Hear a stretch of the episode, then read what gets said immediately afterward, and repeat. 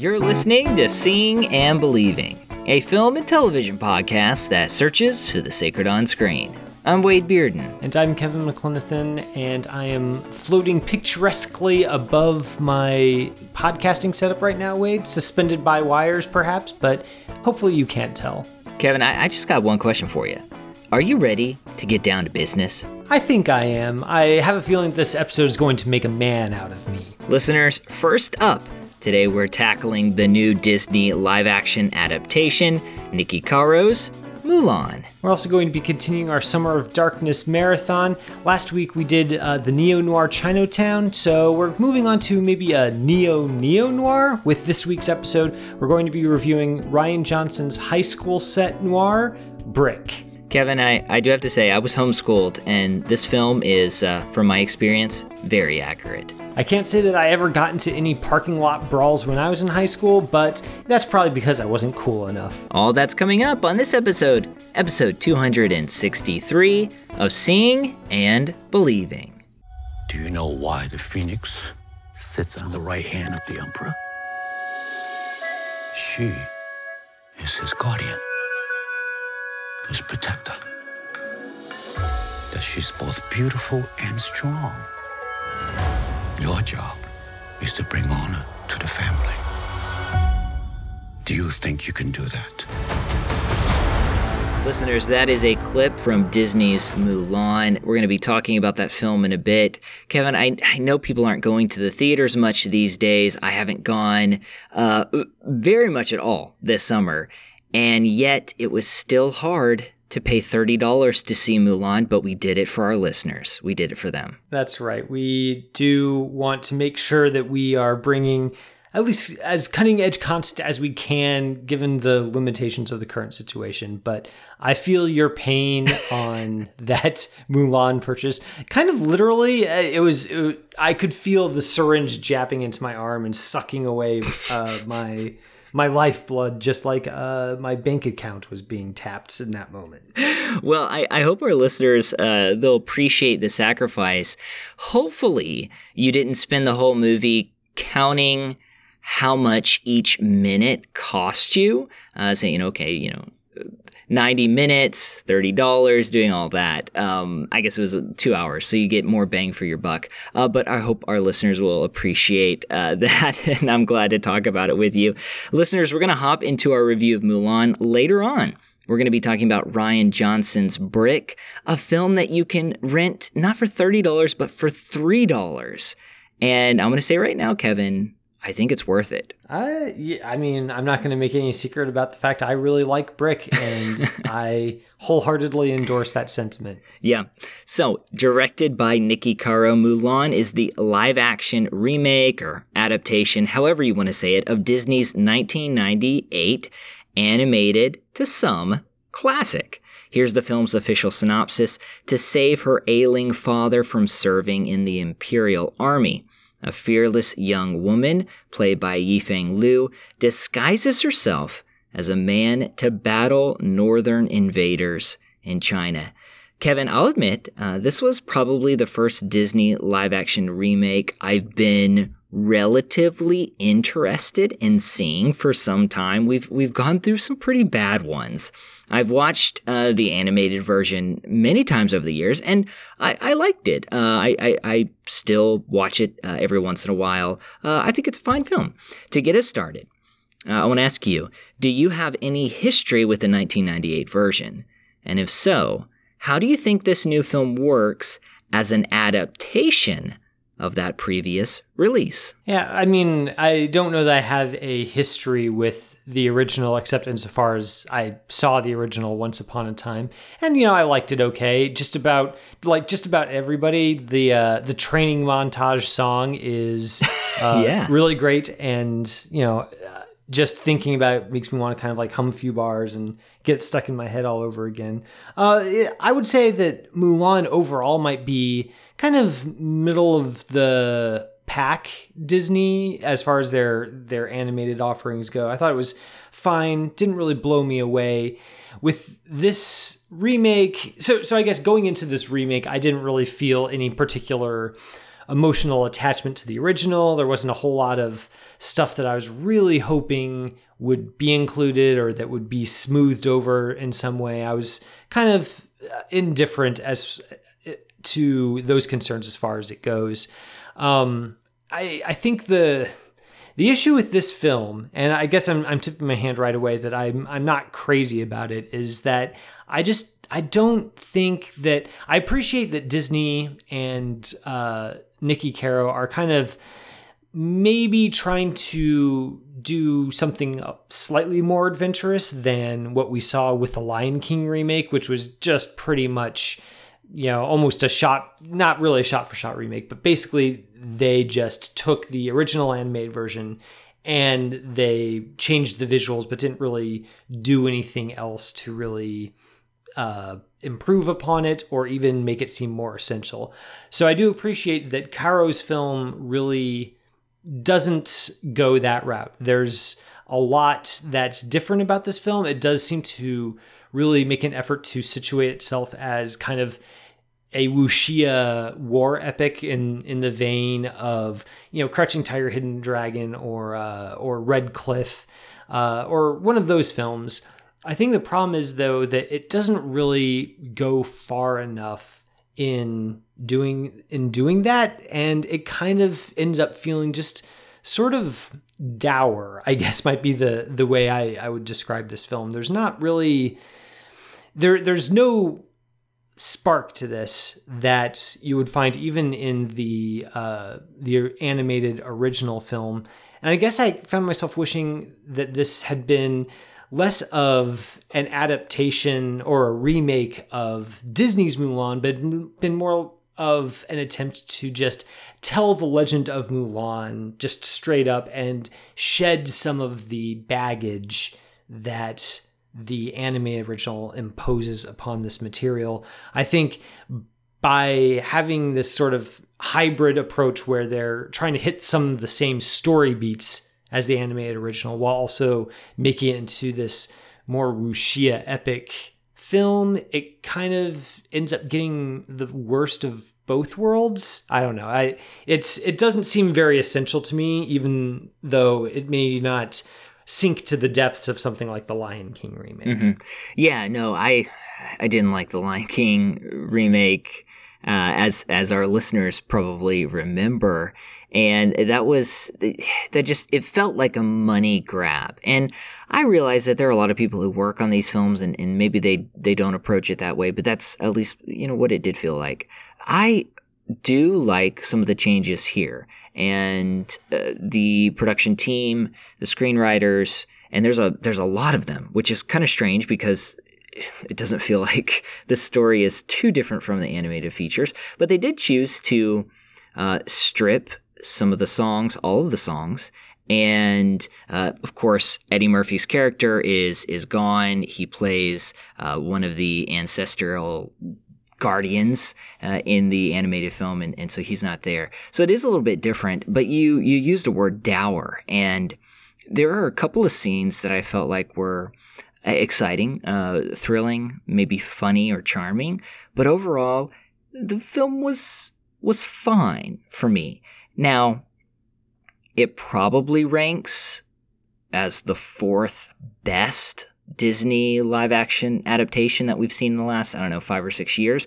That's not saying very much. Uh, I do like Jungle Book and Pete's Dragon and Cinderella. Uh, this this one's just fine. It doesn't it it, it doesn't uh, make a ton of errors, but it doesn't do a lot to warrant its existence.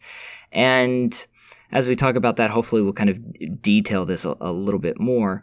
But it it didn't take enough risk, as you were saying. It, it kind of wanted the both, best of both worlds, and as a result, uh, kind of came away with nothing. So, yeah, kind of disappointed because I was I was excited about this film to see what it could do and to see if, if Disney could stretch its wings, and uh, sadly, it, they they didn't do that. Well, it, it kind of seems like Caro and uh, her creative team didn't really quite know what what makes a a wuxia picture kind of work. You know, the all, all of the the um supernatural elements or, or the the heightened reality elements might be a better word for it. You know, the the famous scene from Crouching Tiger where the we have these two swordsmen and they're they're fighting in a bamboo forest and they're kind of like running along stalks of bamboo and it's it's physically impossible but it's, it's beautiful and there's there's some some storytelling and character development that is sort of woven into these action sequences that make them more than just a cool fight scene. And I think that in Mulan, it kind of it feels like it appropriates some of the tropes of these other films, but it still kind of uses them as part of an overarching, very, very Western action movie understanding of how and why uh, action uh, functions in a movie. It, it, feels it it ends up feeling a little bit like a you know by by trying to have those two approaches combined into one, it feels a little bit like kind of a boring war movie with weird physics. There's there's just not a whole lot of the the whiz bang action because Caro's going for a little bit more artistry with her approach, but that artistry gets muted by the fact that we're kind of just seeing pretty standard action movie heroics here. And not that that's bad, but just it seems like she doesn't really understand why she's having characters run on walls and and do all of these other things other than that those have been those sorts of things have been in other movies. And so they need to be in this movie. And i think that that approach maybe speaks to a problem a larger problem with the movie as a whole with which is that it just seems like they're trying to hit certain beats. They're they're trying to create something that ticks off boxes rather than functions on its whole as a work of uh, as a satisfying work of art and that extends maybe to the storytelling as well. Yeah, yeah. No, some of those action sequences, and in this film, uh, they talk about the chi and how she operates within the chi, and she can do things that are physically impossible. Uh, there there is this line between oh wow that's that's fantastic and I use fantastic literally and oh that's cartoonish and oh that's maybe maybe you could say cheesy. There were a couple of sequences where you just you kind of laugh and you're not supposed to laugh. So it goes with kind of the meaning behind some of those moves as well as the the techniques behind them uh, to be able to make them work. There are a couple of shots that I think were were pretty good. There's some tilts. There are some shots where the camera is either upside down or moves upside down, kind of rotates on a 90 degree angle at other times. There's some blur shots, some characters kind of coming through the desert. Uh, so there is skill involved in the film. Uh, it's just not always employed correctly, and uh, it didn't really make these action sequences pop. I I kind of got bored with a lot of them, and and it happens more and more with big blockbusters. It, it shouldn't happen, but it definitely happened here. I did want to talk too about some of the themes in the film, and originally with the animated cartoon, uh, the animated film, it wasn't received all too well in China because it was a largely Western story about individualism.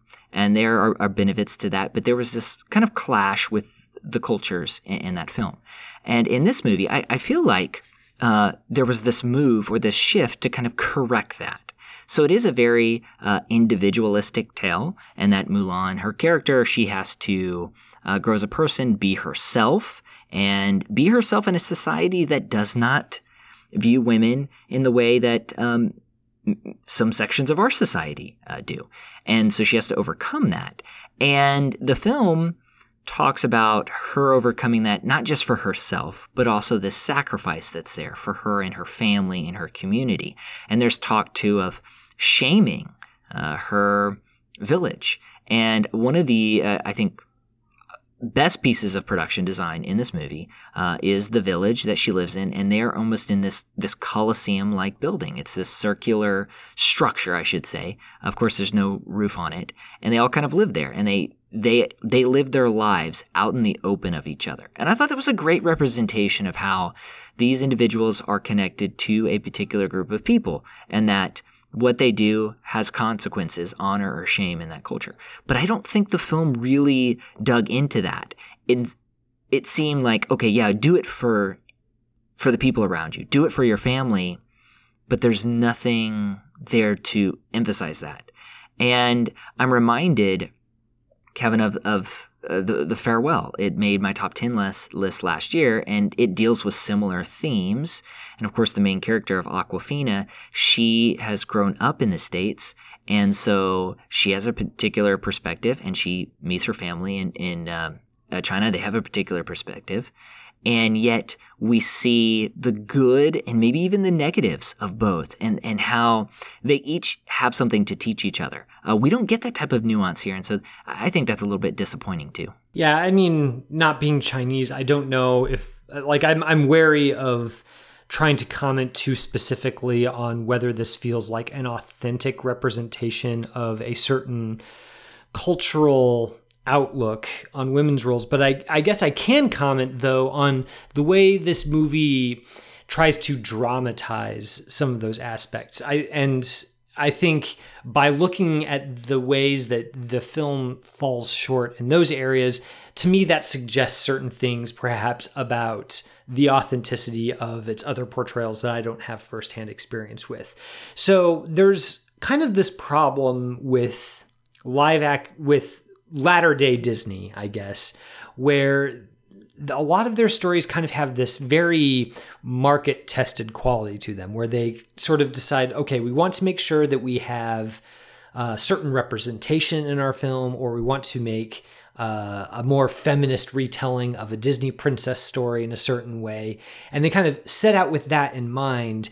It does feel like that affects the shape of the story so that they're trying to hit these these notes that will appeal to you know an audience in 2020 that will uh, satisfy kind of what's in the um, political and social mainstream, but they do it in a very, very almost cartoonish kids movie way where it's it doesn't feel true. I think about moments uh, from the Beauty and the Beast remake where, you know, Belle is sitting down with a little girl and she's like showing her a book and kind of teaching her to read. And, you know, some some stuffed shirt comes up and goes, What teaching a girl to read? Isn't one enough? And it's just it's very it's very obvious. It feels very much like there's not been a whole lot of attention paid to the way that patriarchy actually manifests itself in a, in a society and the and the insidious ways that that can work upon uh, the groups that are oppressed by it. In this movie, there's something similar that happens where, you know, at the beginning of the movie, there's this sequence where young Mulan is chasing a chicken around and it leads her up onto a roof and it's very dangerous. And she slips off the roof and she pulls off some some acrobatic move in order to make it to the ground safely. And her her father breathes a sigh of relief, but everyone else around her is kind of like gives her gives her this dirty look like how dare she pull off this amazing acrobatic move just to save her life and that's kind of the bum note that I'm talking about, where it seems like the movie is laying it on so thick and with such kind of almost a caricatured approach to these dynamics that it makes me distrust the authenticity of its cultural representations as well. As if, is it also giving us this very two dimensional uh, portrayal of Chinese culture as well and, and the legends uh, arising out of that culture, and that makes me uneasy. And it it doesn't speak well, I guess, of the overall creative vision behind the film. Yeah, yeah, and and like you said, I don't want to reach too far because I am unfamiliar uh, with certain cultural norms. So there is this perspective that I definitely bring, or this uh, lack of perspective. Maybe it's a better way to say it. Um, but even even the ideas that they talk about or suggest in the movie, uh, there, there's not a depth to them. Uh, it's it's just kind of um, I guess you could say lip service for some of these ideas and these these bigger themes that connect to the hearts of the characters that mean something to them.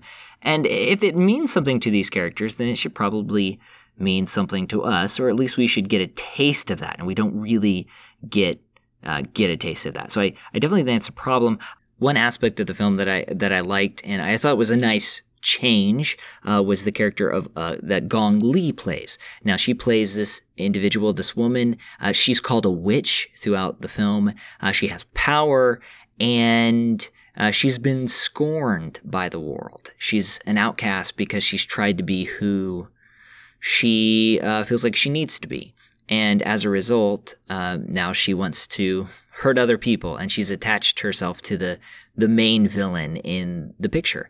And I, I like that. I, I, thought that there was some depth there um, versus uh, just revenge or a sort of shallow quest for power, uh, but instead uh, we see how uh, the forces affecting Mulan uh, have affected other people. Now, like you mentioned, uh, there's really not much to cling to. It's all very kind of cliche, but I appreciate them doing that and adding that into the um, into the screenplay, which provides some opportunities for some changes and some twists later on in the movie, which uh, I I thought were were pretty good. So uh, this is not a film that that I I, I dislike.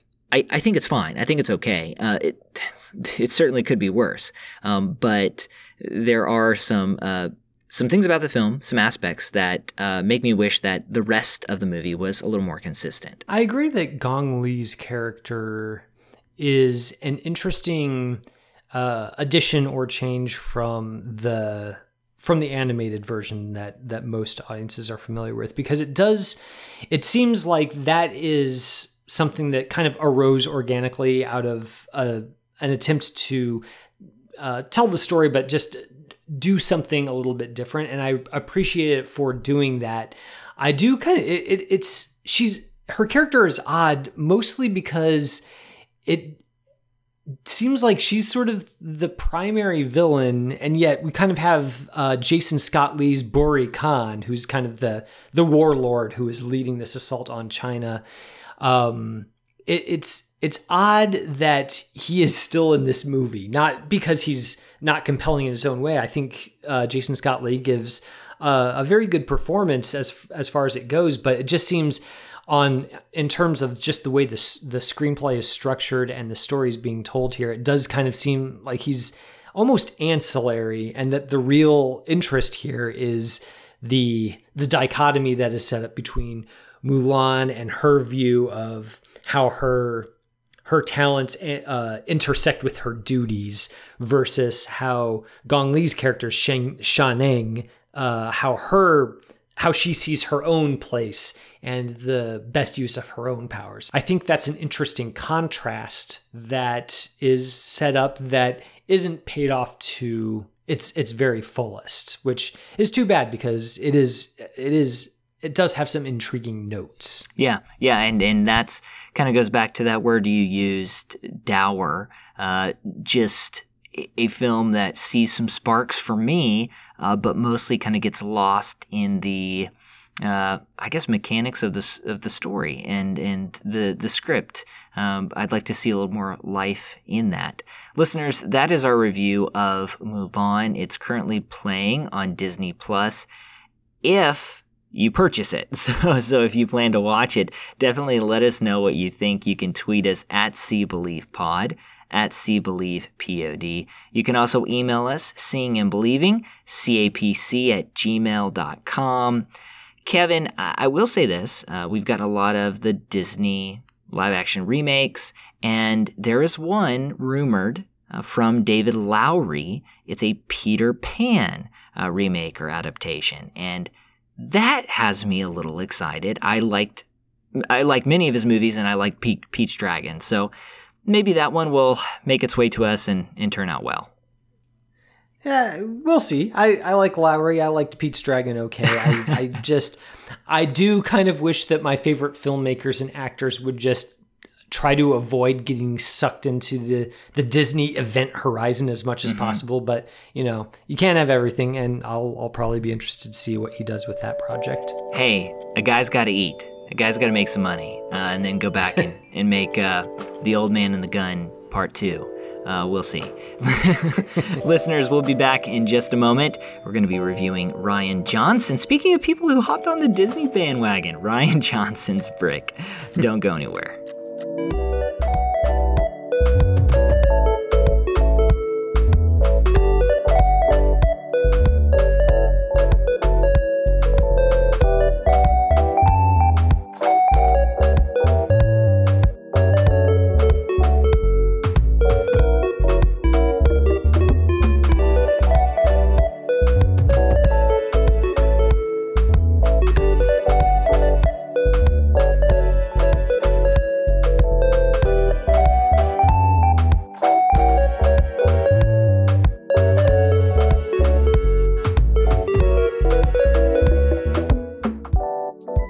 That song is It's That Kinda Night by Alf. We want to take an opportunity and say a big thanks to all of you who support us via our Patreon campaign. It's quick and it's easy to support the podcast, and it's something that we're, we're just thankful for. You can hop on over to patreon.com forward slash seeing underscore believing underscore podcast. We've got a number of different donation levels, and one of our favorites is the What Can You Buy for $5 level. You know, Kevin, it's been a busy week. Every week I look forward to hearing your answer, especially this week. What can someone buy for 5 bucks? Oh well, b- before I say, I have to ask why is why especially this week? Is there a special occasion that I'm unaware of? You know, it's just been a, it's been a he- it's been kind of a busy week, and paid thirty dollars. You got to pay thirty dollars for Mulan. Uh, I just need a little pick me up. That looms large and that looms large in your consciousness. I can tell. So what can you buy for bucks? Uh, well, five bucks. So, I mean, you know, it, it's it has been a busy week, and for those of you who are, you know, working on the go and have to have, you know, video conferences with coworkers or you know, Zoom meetings, that sort of thing, uh, five bucks would get you uh, little finger puppets that you can put right up to your uh, the webcam on your laptop or whatever, and you know, you can kind of dress it up to look like you, so that it looks like you're keeping it professional during your work from home uh, even though you're you know just wearing your your pajamas all day. So Wow. seems like a good investment. Yeah, you just kind of nod your finger every once in a while, let people know that you're there, you're paying attention. You know, I mentioned this, and this it felt like I mentioned this years ago, but it was just a few months ago, uh, that with wearing face masks, uh, my ventriloquist act has become much easier. And you commented on, I, I posted on Facebook, you commented and said, it's easy too because you can put one on the puppet as a sign of solidarity. And it, man, I'm telling you, my act has gone through the roof with face masks. Yeah, I, I'm I'm happy to hear it that you're that your budding ventriloquism career continues to grow apace. yeah, yeah, no, I, and, and it gives me some time. I really have to learn how to be a ventriloquist in this period uh, because it won't last forever. One day we'll take off the masks and I will either be seen as uh, authentic or a fraud. And, and that's a fear of mine. Oh, well, I I hope I hope that when that day comes, you'll have grown far enough in your skills that that won't be necessary. that that that that fear will not be borne out. I'll be ready. I'll be I'll be ready. Born for this moment. Uh, it'll be a Bill and Ted moment uh, to reference last week's episode. Listeners, hop on over to patreon.com forward slash seeing underscore believing underscore podcast and support the podcast. We really appreciate it. In just a moment, we'll be back. We're gonna hop in to Brick, continue our Summer of Darkness series. Brendan, Emily? I really screwed up. Screwed up how? The brick. What? I, I didn't know it was bad, but the pin's on it now. You gotta help me. Slow down now. This isn't good. No. Emily said words I didn't know. Tell me if they catch. Brick? No. Tug? Tug might be a drink, like milk and vodka. Pin? You know the kingpin. Dope runner, right? Big time. What are you gonna do? She asked for my help. I just want to know she's okay. So what's first? I'm gonna start shaking things up. We're here in the second segment, and I'm uh, I, I was trying to think for a while, Wade, of how I could incorporate some some good old hard boiled detective slang into this intro because it figures so prominently in the movie that we're about to review, and I just couldn't really do it. I I'm no Raymond Chandler, and I guess at some point a guy just has to admit his his limitations but i just have to get that out there to know to let everyone know that i i did try and i wanted so badly to do it but i figured it would be better not to even try than to do a terrible job of it I, you know, that goes against our philosophy 263 episodes in, Kevin. So I'm really, I'm, wow, a lot of respect over here to, to just refraining from that. yeah i mean they say that you miss 100% of the shots that you don't take but what they don't say about that is with all those shots that you don't take you also miss 100% of the ridicule you would have had from missing them so you know I feel like it kind of balances out in the end. Right. Well, and that quote supposes that you would make any shots. So, right. So Correct. yeah. So it, I, I, it works out. We, we've, we've had our lumps in the past with uh, impressions, and um, it's best to just move forward. yeah. Yeah. Move forward. Keep, keep our eyes toward the future. That sort of thing. Um, I am excited to talk about the movie in the second segment. Rian Johnson's Brick, uh, I believe it had its release in 2006, and it was Johnson's first feature film, which is quite impressive when, you consider just how fully realized his vision of the noir genre is. This is a film starring Joseph Gordon Levitt as Brendan, as the typical noir gumshoe with one small exception. This gumshoe is in high school. All of the people around him are in, are in high school. And even though they all have names like The Pin, Tugger, The Brain, Dode, very noirish names, they all exist in this context that most of us, if not all of us, are at least passingly familiar with, homeschooled or no way. yeah, yeah, no, uh, it, it, it's wild to me because you think about Brick, and someone were to explain it to you, and, and maybe there are people listening who have not watched the film and they're just like, "What a noir uh, mystery set in high school, and the dialogue is is what?" It just doesn't seem like it would work, and I mean, it's no surprise that Johnson had this screenplay lying around for years and years, and no one wanted to pick it up. But somehow he made it work. I, I mean, it's just really amazing. It, it, it really is. It really is. And I think part of the reason is that Johnson uh, doesn't really.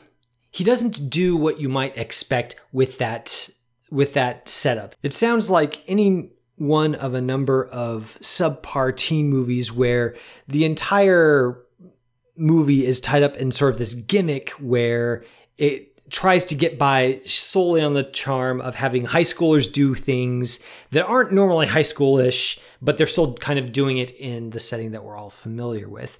In this case, though, Johnson essentially plays the tropes straight.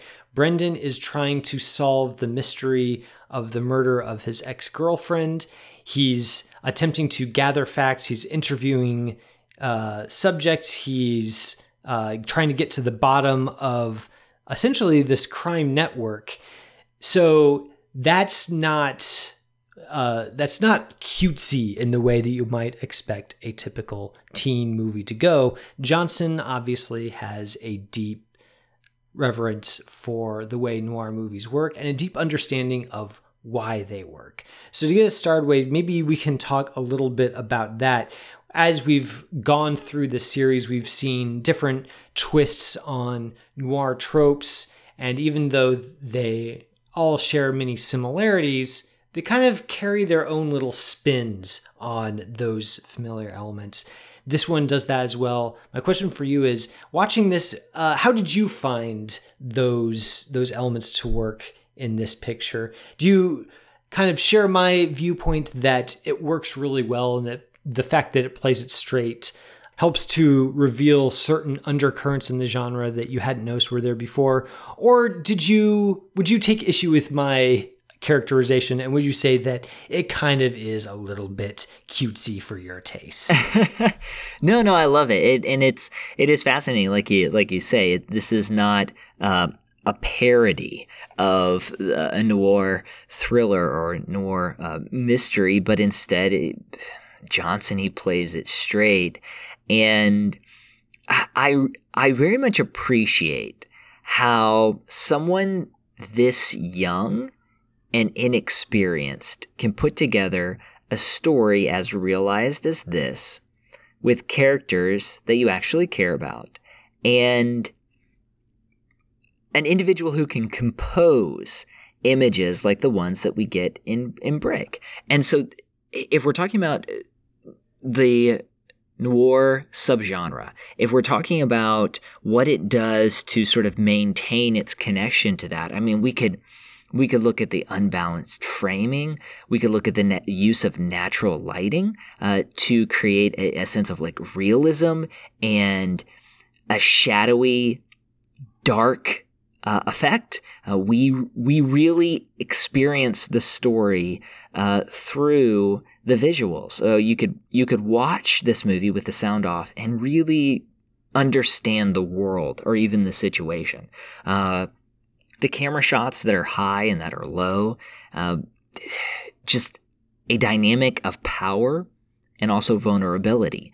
So, this is a world where you have characters at different places in society. And that's what I felt like it emphasized extremely well within the noir uh, genre uh, that you do have this criminal network, but there are people at the top. Uh, and there's not only just people at the bottom, but there's people that fill the middle and the, the dynamics of these compositions, as well as the story and the dialogue, help to highlight a, a whole society, this underground group that really kind of runs things behind the scenes, uh, and that, in a sense, connects to this overall darkness that we've explored in noir films, and this sense of fate and inevitability. So yeah, I mean, there's a lot to appreciate. I uh, this is the second time I watched the film. I liked it. I liked it a lot the first time. I liked it much more this time, and, and part of it is because of this series, seeing uh, how it uses some of those elements from uh, previous noir films. It's, I mean, it's great, and and it. It, it almost it's fascinating because it almost takes Chinatown and and it adds new wrinkles to that neo noir setting. Uh, so yeah, uh, just a great film. So I I uh, I echo your thoughts. Yeah, it's it does the ending of this film does have a very similar vibe to the ending of Chinatown. Just the the sense of something being lost and uh uh deep weariness and sadness that kind of comes over the the character at at the very end. That's definitely the case here. I think watching this film revealed a side of noir that had mostly remained in the background for me, which is the the sense of there kind of not being an adult in charge, so to speak. You watch a lot of noirs, and it feels as if uh, whether you know God or a, a, a righteous authority figure or whoever however you might want to put it is kind of absent from the picture there we see a lot of men and women sort of out for themselves and there's not really anything governing the world. The world is sort of this dark place, and we're all just sort of trying to make our way through it. Sort of like how we talked about the themes that were brought forth in Chinatown last week. In this one, Johnson finds a really interesting way of literalizing that in that this is obviously a high school these are all teenagers or all the all the protagonists are teenagers so you kind of expect there to be adults around you know there'll be teachers there'll be parents there'll be coaches, you know, however it might be, you kind of th- this is a context where you would expect those authority figures to be present and to be exerting their influence in some way. But for the vast majority of the picture, there are no adults. I think there are two scenes in this film where an adult is even on screen. One of them is the uh, the assistant vice principal, I think, who basically has this really fun twist on the the angry police chief scene where you know the the detective comes in and the the police chief reads in the riot act and calls him a renegade and they have this confrontation. Uh, so that's what that by itself is just a really amusing scene. But that's one instance where an adult shows up. And the other instance is where this uh, drug kingpin's mother sits them down and like serves them all cereal and orange juice and kind of is very motherly, and that's also kind of a nice undercutting of the the hard bitten uh, nature of these characters. Other than those two scenes, though, the movie is completely absent of adults. There's there are these chase scenes through uh, the grounds, the campus of this high school that these characters go to, and there's just they're they're almost eerily deserted. There are no adults. There's nobody stepping in to stop what seems to be uh, this this violence and and this uh, these abuses that are going on. And to me, that there's something about that that feels quintessentially noir that other noirs couldn't really get at in the same way because obviously in those movies they're all they're all adults. There's nobody who's just like a clear, obvious. Oh yes, this is a logical authority figure for these for all of these characters. In Brick, the the parents, the teachers, the adults, the forces of stability are nowhere to be found. And that too feels very noirish. yeah, there's this lawlessness uh, to the entire ordeal. I, I, mean, yeah, it's wonderful. I, I think there are two shots that reflect uh, the influences of this uh, film, or at least uh, pay uh, pay some uh, service to them. one is where Brendan is walking across the football field, and for a second, it just it felt like a shot uh, that you would see in a John Hughes film, maybe the end of The Breakfast Club, where these, these characters are kind of walking on this football field, and it it just highlights high school life. You know, this is where it happens. This is where it all goes down on the football field. Uh, but it takes new meaning in in Brick. And then there's another scene where Brendan is essentially saying goodbye to his ex girlfriend. We know at the beginning of the film that she has died uh, because we see her her body, and then the film kind of goes back a few days, and so we get some conversations between her and Brendan, and eventually uh, she says goodbye and she walks away. And the, the shot almost reminded me of something um, that we saw at the end of uh, The Third Man, a film that we almost talked about this week. And I, I think it'll get talked about on this podcast before the series is up. Uh, but we see the influences there. And I really also appreciate how Brendan's character is fleshed out. And um, Levitt could have played this uh, stoically, and he is a stoic character. But in in the dialogue and in the facial expressions and in the resolve of his facial expressions, uh, we discover something deeper about him. We see his isolation, we see his pain, and at the same time, we see his pride. He thinks that he can figure this out on his own.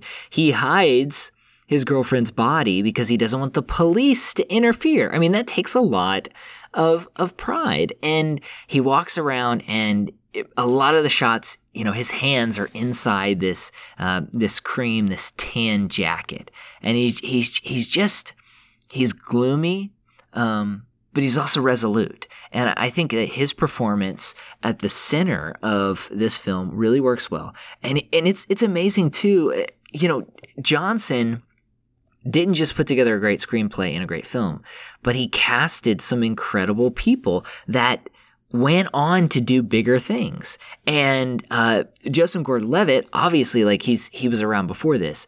Um, this seems like a one of his turns towards more mature work. I know he's done some films before this, but it really does seem like a big turn for him. And then some of the other cast, it, eh, they're they're all really great, and all these cast members just chew up their scenes. I mean, eh, every single one of them. yeah, this was probably the film that really turned me on to Levitt as as a real talent uh, of his, of his generation. I think he's just fantastic in this film, and it really showed uh, just what he could do when he really had a, a, a meaty, interesting role to to sink his teeth into. Brendan in this film is yeah, he like you say he's he's resolute, he's dogged. Um, there's there's this, you get the sense that there's this vulnerability behind him that the all the tough guy swagger that Johnson puts into the dialogue is not just there because Johnson wants to make a a uh, noir pastiche. It's there because it's it's hiding something, it's masking something, and I think again this is where the brilliance of the film really reveals itself is that it's not just a collection of noir tropes like let's just make a noir movie except it's in high school. Johnson has actually thoughtfully considered well why do the characters in noir stories talk this way? What what explanation could there be for them to be so seemingly callous towards towards other characters why they would affect this air of nonchalance when confront, confronted with depravity of various sorts.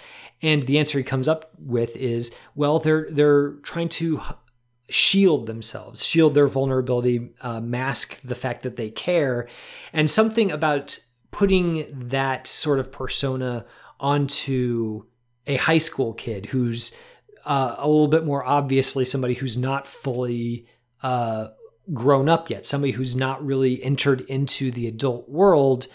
That quality, coupled with all these hard boiled tropes, kind of makes that reading of of noir characters snap into place and suddenly make sense in a way that it, while it was perhaps always there in uh, classic noir, wasn't really uh, highlighted as strongly as it is in this film. And again, I think that's Rian just Rian Johnson just has a really great talent for zeroing in on those elements that he can foreground and really use as a meaningful element rather than just as window dressing to make him look like a clever director. yeah, yeah. Uh, you know, there's uh, something that we you know we talked about last week with Chinatown is the use of uh, POV shots. It seemed like uh, something a little bit different from uh, the classic Hollywood uh, noirs and uh, we see greater use of POV there. Something I noticed too about this film are the all the cuts. And this is not something that you know Johnson invented, but all the cuts between shots. So you have a singular shot of a character performing an action, and we cut forward maybe less than a second, maybe half of a second, and we we pause for a second on on that shot, and then we cut forward again, and it just kind of emphasizes the fragmentary nature of these characters and of what's going on uh, in their world. I also love the scene at the end where they are in, in the basement and we hear this fight happening above them and uh, it's all off camera. But uh, just just hearing it and and and feeling it move through the scene, we know it's on the way. Uh, man, it's just fantastic, and it, like I mentioned before, it just kind of blows my mind the maturity of of of Johnson here with his blocking, with his pans, with his camera movements. Uh, there's another great sweet sequence where uh, uh, Joseph Gordon-Levitt is talking to the brain, and they're in the library, and they're kind of in this this corner where there's a desk set up, and the scene is filmed uh, through shelves of books, and it's it's lit uh, naturally. At least it feels natural uh, with a lamp light, and um, and it man, it just it makes those scenes pop. And i i think if you have the snappy dialogue you have the noir story but you don't have the technical qualities to emphasize that this could just come off in a wrong way. I mean it could just come off terribly. But all those combinations together produce something great. Uh, and then also in the great traditions of, of the of the noirs um, this is a story that it's kind of hard to follow uh, if you're not paying attention. You do have to pay attention, and even then, it might take two viewings to get the whole thing. And I'm thinking of something like uh, The Big Sleep, um, even The Maltese Falcon. Uh, these stories that are complicated, but that complication is used to to further highlight something about this world. Uh, so it's kind of all there, and um, Johnson just kind of takes it to a new level. He makes a step forward. Yeah, and something that complexity also highlights is uh, and I don't want to keep harping on this, but it really does highlight just the the fact that noir characters are are in over their heads, right? And that's something that is that's integral to to noir as a whole. So it's, it's I'm not saying anything new by pointing that out, but again by kind of putting that onto high school students, it feels almost as if the weight of all those complications of the violence that they see and the all, all the darkness that uh, Brendan is trying to deal with in getting to the bottom of all this, the weight of that seems like it's too much for a high schooler's shoulders, and that really brings to the fore the the sadness, I guess, at the heart of noir, where it's not just sort of enjoying the the stylishness and kind of getting a very cynical look at the dark heart of mankind, so to speak. It's there, there's a deep mournfulness to it that we saw uh, really played up in Chinatown as well, but there's a different quality to it when you see it uh, acted out by what are essentially children pity i guess is what is what you get from brick. You see that these these are characters who are you know they the things they do aren't always admirable and they there are horrible things but they're also children and you pity them for being in a world that both encourages them to to act in those ways and also for being in a world that just contains those things and asks them to deal with it as part of growing up. Yeah well, it's it's interesting uh, when you watch something like Chinatown. Uh, there there is this empty feeling you get whenever you finish. It's just kind of a sadness, uh, the a depression of the story.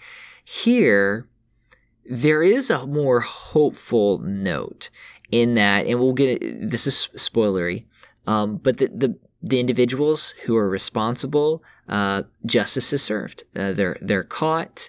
Uh, they get what's coming to them. But even within that, there's this darkness. There's that scene where uh, the Pin is being beat to death by Tugger. I mean, he's just being beat to death.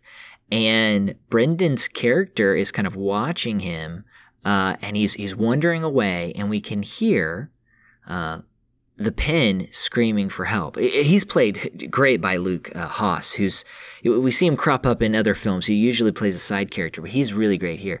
And he's he's crying for help, and he's crying for help. And and Brendan leaves so he can get away. And and technically, you know, you you can make a case that people have died um, because of what this individual has done, and that turns on him. And so now he's the one suffering.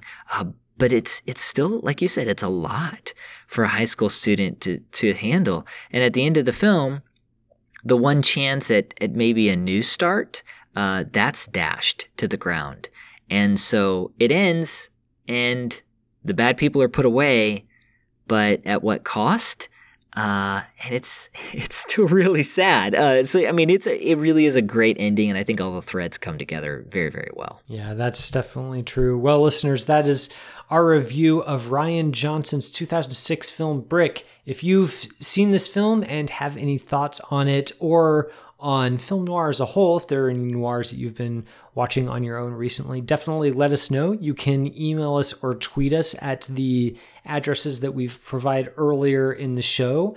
Uh, and I guess that's it for this episode. We are getting close to the end of our film noir series, Wade. Uh, but that doesn't mean we've we, we've got a couple of really great uh, entries to to wrap things up. I think. Yeah, no, a couple of really good ones. Um, I guess we could say that involve Orson Welles. So we've kind of been moving forward, and now we we get back. We go back a little bit, and uh, that's going to be a lot of fun. Some good conversations. Uh, so yeah, no, I'm I'm definitely excited about it. Listeners, thank you for listening to this week's episode. It's brought to you by ChristandPopCulture.com. Make sure to rate and review us on iTunes, Spotify, or Stitcher, wherever you get your podcasts. Our producer is Jonathan Clausen, who every week helps us to search for the sacred on screen. I'm Wade Bearden, my co host is Kevin McLenithan, and until next time, this is Seeing and Believing. We'll see you later. You have been listening to Seeing and Believing, an official production of the Christ and Pop Culture Podcast Network. Please rate and review the show in iTunes and check out our other shows at christandpopculture.com slash network. Theme music by Alexander Osborne and Lindsay Miz, used under Creative Commons License 3.0.